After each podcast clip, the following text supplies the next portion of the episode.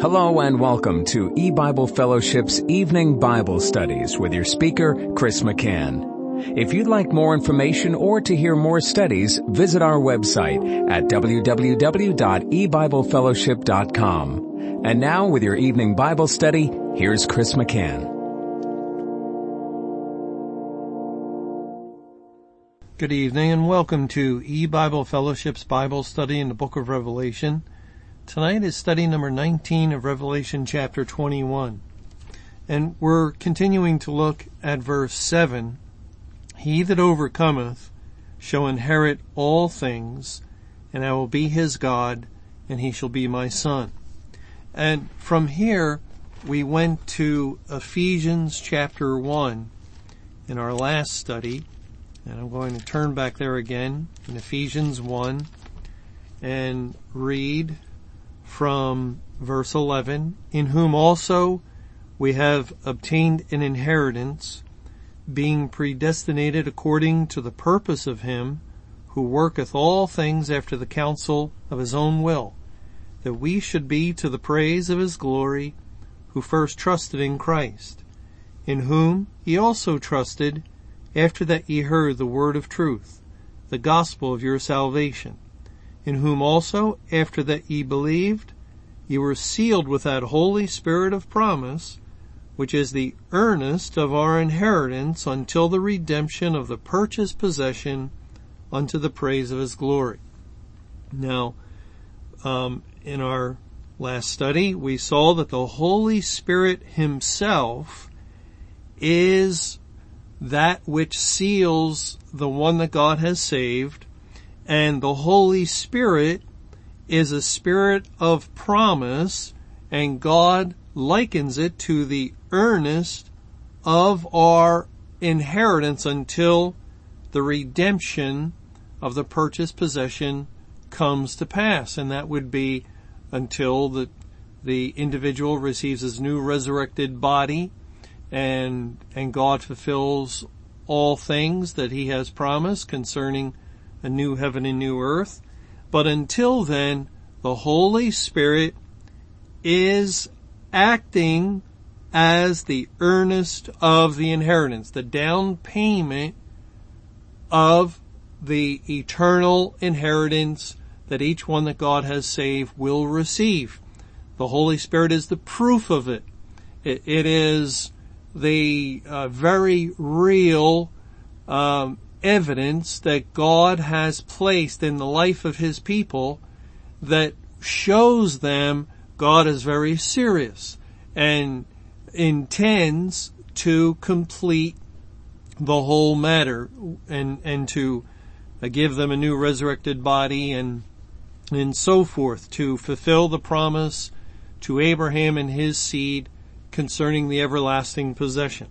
Well, we were looking at the word earnest we saw that it's used a few times in the New Testament and, and God uses it in relationship to the Holy Spirit dwelling in the heart of the one that has become saved. That is the earnest of the Spirit.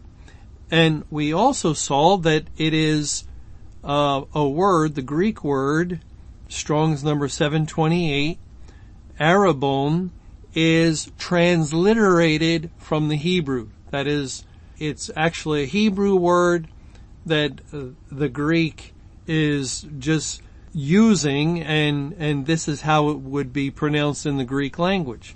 And it comes from the Hebrew word Strong's number 6162 that is translated as pledge a few times in Genesis chapter 38.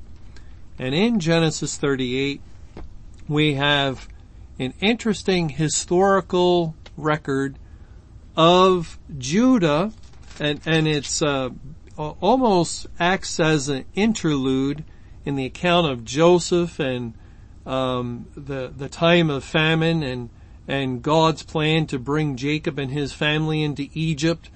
We, we read of, uh, Joseph, age 17 in chapter 37 then we have this interlude of Judah and his sons eh, with a woman they married named Tamar And then following this, we, in chapter 39, it returns to Joseph in Egypt and, and that part of the historical account continues on, uninterrupted after that point. And Genesis 38 stands out in the, the book of Genesis, uh, because of its positioning and also because it's an unusual account of Judah who had um, three sons. He had a son named Ur and a second son named Onan and a third son named Shelah. And Ur married Tamar, but God slew him. It says in Genesis 38 in verse 7, And Ur, Judah's firstborn, was wicked in the sight of Jehovah, and Jehovah slew him. And Judah said unto Onan, Go in unto thy brother's wife, and marry her, and raise up seed to thy brother. Now, this is happening before God will give a law uh, to Moses that uh, we read of in Deuteronomy 25 but it just indicates that that uh, whether Judah was doing this naturally uh, or being directed to by God, this is the law of God. When a brother would die without having any son, it says in Deuteronomy 25 in verse 7, and if the man like not to take his brother's wife, then let his brother's wife go up to the gate unto the elders and say, My husband's brother refuseth to raise up unto his brother a name in Israel. He will not perform the duty of my husband's brother. Then the elders of his city shall call him and speak unto him, and if he stand to it and say, I like not to take her, then shall his brother's wife come unto him in the presence of the elders and loose his shoe from off his foot and spit in his face and shall answer and say, so shall it be done unto that man that will not build up his brother's house. And his name shall be called in Israel the house of him that hath his shoe loosed. And that's the law that would be written that God would give to Moses and recorded in the book of Deuteronomy uh, much later. Remember at this point they haven't gone into Egypt and it's not until Israel's delivered out of Egypt and in the wilderness over 400 years later that God would give that particular law to Moses. And yet it's part of the historical record. And this is the law of God that when a son dies or a, a brother dies, that the next brother is to go in unto the wife, marry her, and raise up a son for the, the name of the brother. And remember um, how the Sadducees approached Jesus, and they thought they could come up with a situation that would prove there was no resurrection. And they said there was a man who was married and he died and he had seven brothers and then all seven had her to wife. That would have meant that one after the other died. The second, the third, the fourth, until the seventh. And, and then the question was put to Christ.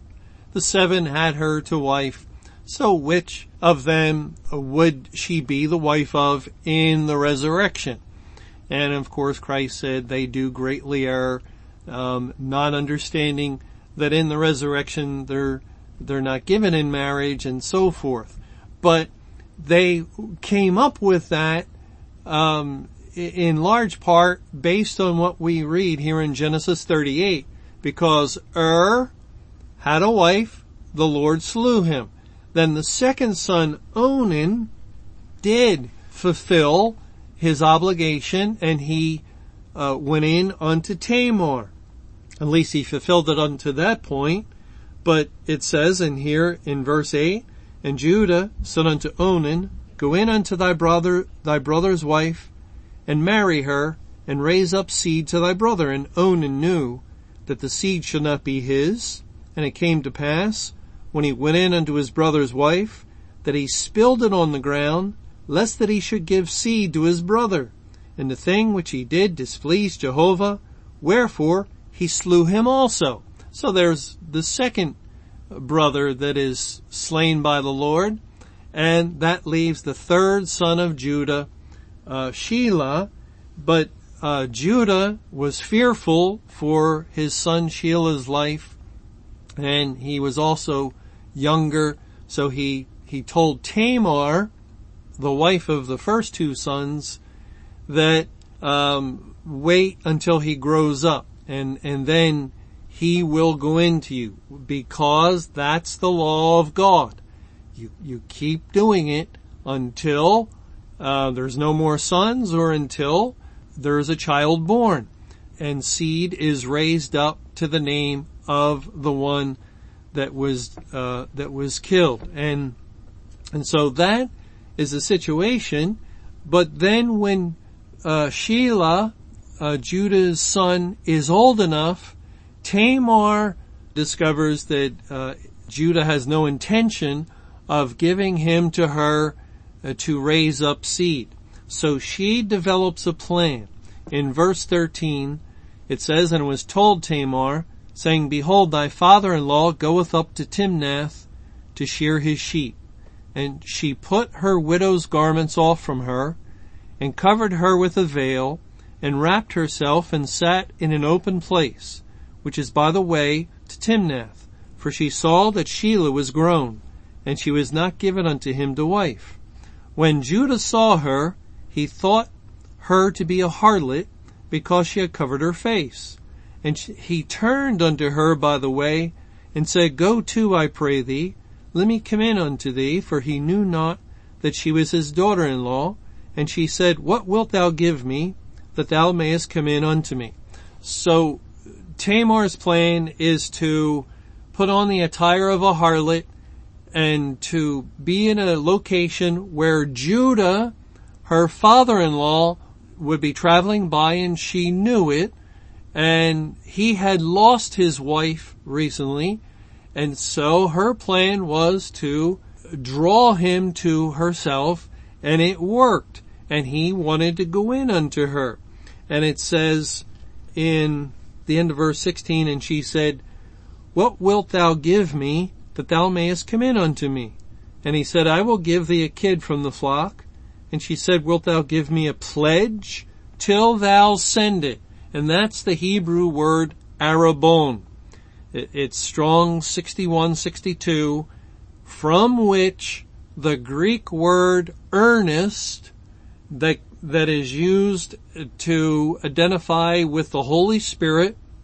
The Holy Spirit is the earnest of the Spirit and it points to God's down payment on his promise of a new resurrected body and new uh, new earth and new heaven and and it comes from this word pledge now notice how it's used here um, tamar says wilt thou give me a pledge till thou send it that is they're making an agreement for a kid but he doesn't have the kid with him.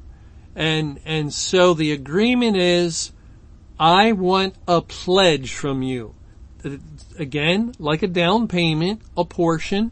I want something from you that will assure me you will come back and you will fulfill what you're telling me and bring me a kid. And we can see the similarity with God's salvation program. He comes, He saves the sinner, He leaves the Holy Spirit, God the Father does, the Lord Jesus Christ leaves the Holy Spirit, and the promise is, I will return and make full um, payment in a sense of of the promise reward. The, the things that I have spoken concerning my salvation, I will return and complete them and fulfill everything I have said. And this Holy Spirit is a pledge between me, God, and you, the sinner. And, and so you hold on to the Holy Spirit. Of course, uh, it, it's not as if the child of God, the one that has become saved, could lose the Holy Spirit or or give it away somehow. We we know that's impossible. Once God has saved someone, they're always saved, and no matter what the individual uh, were to try to do, if if they would try to do such a thing to get rid of the Holy Spirit, they cannot, because the Holy Spirit will not leave them nor forsake them. It, it, it's impossible. Uh, once the pledge has been given, it will remain. And, and so, uh, Tamar is asking for a pledge from Judah. In verse 18, and he said, what pledge shall I give thee? And she said, thy signet and thy bracelets and thy staff that is in thine hand. And he gave it her and came in unto her and she conceived by him. So it's successful. Her plan worked where she wanted seed uh, and uh, a name raised up to her dead husband and now it finally came to pass and and you know when we're looking at this idea the law of God that that if a brother dies another brother is to come in and raise up seed we wonder, well, what would be the spiritual meaning of that? What's the point spiritually of this law of God? Of course, it has to have a spiritual element to it. It, it must have a deeper spiritual meaning. And it's interesting that in the book of Ruth, the, the main story is that there are three women. Uh, there's Naomi and her two daughters-in-law and Naomi has a husband and uh, her sons are married to the two daughters-in-law, but then all three men die. Naomi's husband dies, her sons die, and then Ruth, uh, Ruth, the Moabitess, clings to uh, Naomi, not letting her go, nor her people, and returns to Israel with her, while the other daughter-in-law goes back to the land of Moab. And while in Israel, uh, she meets Boaz, who is introduced as a kinsman. And the point of the book of Ruth is that Boaz is a kinsman redeemer. And he will raise up seed to the dead. The, the dead um, sons of Naomi. Uh, uh, she had no more sons, so then the law apparently um, stretched out further into the family to find other relatives. And Boaz was a kinsman redeemer. There was one kinsman who was nearer, and yet he uh, could not or would not perform the role of the kinsman redeemer. And that, that individual typified mankind. Mankind is not able to perform this role. Whereas Boaz is a type and a figure of Christ and he goes in and successfully raises up seed and and then uh, a child is born to Ruth. We read in uh, Ruth chapter 4 in verse 13, so Boaz took Ruth, and she was his wife, and when he went in unto her, Jehovah gave her conception, and she bare a son. And the women said unto Naomi, Blessed be Jehovah, which has not left thee this day without a kinsman, that his name may be famous in Israel, and he shall be unto thee a restorer of thy life, and a nourisher of thine old age, for thy daughter-in-law, which loveth thee, is better to thee than seven sons hath borne him.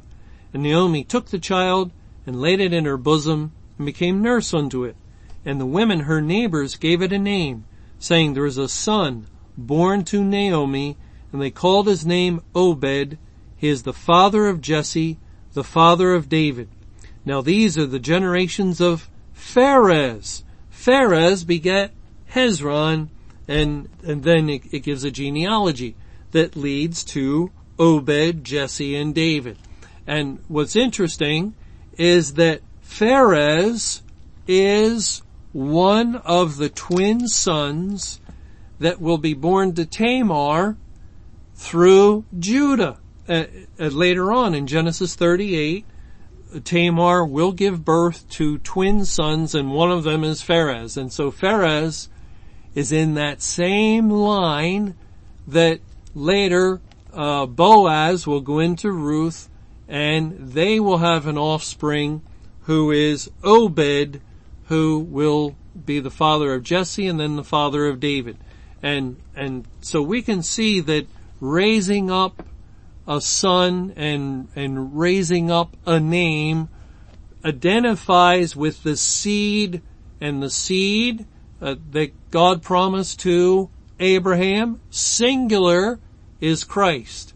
But also in that seed are the great multitude as the stars of the sky for multitude of all the elect. And so that's the, the importance of raising up a name and failing to raise up a name would, would point to the end of the line, the uh, lack of salvation, the lack of God uh, performing his salvation program. And, and so that, that's some of the great significance that is attached to this particular law. Well, um, the the pledge is promised, and then Tamar says, that this is what she wants.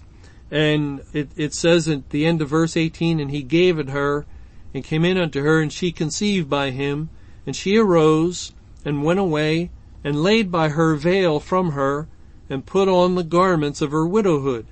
And Judah sent the kid by the hand of his friend, the Adullamite, to receive his pledge from the woman's hand, but he found her not. Then he asked the men of that place, saying, Where is the harlot that was openly by the wayside? And they said, There was no harlot in this place. And he returned to Judah and said, I cannot find her. And also the men of the place said that there was no harlot in this place. And Judah said, Let her take it to her, lest we be shamed. Behold, I sent this kid, and thou hast not found her. So um, Tamar, of course, uh, wasn't actually a harlot. She was uh, pretending to be a harlot in order uh, to uh, accomplish this thing that she wanted to accomplish, and so they cannot find the harlot. But uh, then we read in verse 24, and it came to pass about three months after that it was told Judah, saying, Tamar, thy daughter-in-law, hath played the harlot and also behold, she is with child by whoredom. And why three months later? Well, three months later, she would begin to show. Uh, she would be three months pregnant. And, and they would be able to uh, see that because she was getting bigger, that she had a child and yet she had no husband because her two previous husbands were dead and she had to remain a widow, waiting supposedly on uh, Shelah, the third son of Judah, but Judah was not giving him to her, and and so uh, that meant that Tamar should not have been pregnant, which means she was involved in harlotry, and so Judah uh, is acting as the judge here because he's told this. And he says in verse 24 at the end of the verse, when he, he's told she's with child by whoredom, and Judah said, bring her forth and let her be burnt. That is the pronouncement of judgment. And that is actually in keeping with the law of God, isn't it? That, that an adulterer shall not live. An adulterer later, when the law is given, will be stoned to death, or an adulteress is stoned to death.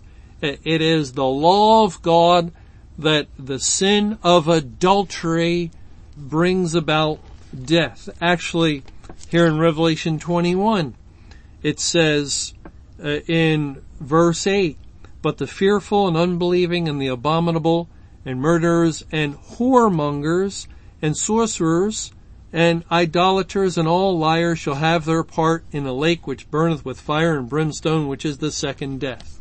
Adultery is a violation of the law of God. It's a transgression and the wages of sin is death. And, and so uh, it is a pronouncement of judgment. And here we would have to understand that Judah is portraying God the judge. God the judge, when, when he finds out there's been sin, there's been iniquity, and, and Tamar is a type and figure of the believers. She's a, an example of the believers, and all uh, believers, every everyone has sinned. All have sinned and fallen short of the glory of God, and the believers are brought forth before the judge as we find ourselves today, living on the earth in a day of judgment, and the judgment is pronounced, let her be burnt and, and destroyed, and just like anyone else that has sinned against God. However, notice what happens next in verse 25. When she was brought forth, she sent to her father-in-law, saying, by the man whose these are am I with child. And she said, discern, I pray thee, whose are these, the signet and bracelets and staff. So, uh, Tamar is sentenced to die. She's judged and apparently it's a just judgment, but then she pulls out the signet, the bracelets and a staff which are the pledge, the pledge, the harabon that Judah himself had given to her. And she says, by the man whose these are, and Judah knew it was him. Of course, he would have been convicted uh, personally, and and he would have realized what her plan was and what she had done, in order to raise up seed unto the name of uh, her dead husband. She manipulated Judah and events uh, to have the child. And then Judah says in verse 26, and Judah acknowledged them, that is the pledge, and said, she has been more righteous than I, because that I gave her not to Shelah my son, and he knew her again no more. So the pledge produced at that particular moment when being judged, and the judgment was to be burnt by fire, the producing of the pledge, Arabon, rescues Tamar, and instead of condemnation, she is pronounced to be righteous. She is more righteous than I. And, and that is exactly what is happening today in the day of judgment when God comes and he, he looks at the work of all people and all have sinned, all are guilty. However, there are certain ones that have the earnest of the Spirit, they have the pledge of God, and they produce the pledge in the time of judgment, and instead of condemnation and destruction, they are pronounced righteous and they endure and do not die. Thanks for joining us for E-Bible Fellowship's Evening Bible Studies. You can hear these studies Monday through Friday over Paltalk, Skype, E-Bible Fellowship's webcast audio, or over your phone. For more information or to hear other studies, visit www.ebiblefellowship.com. Until our next study, may the Lord's perfect will be done.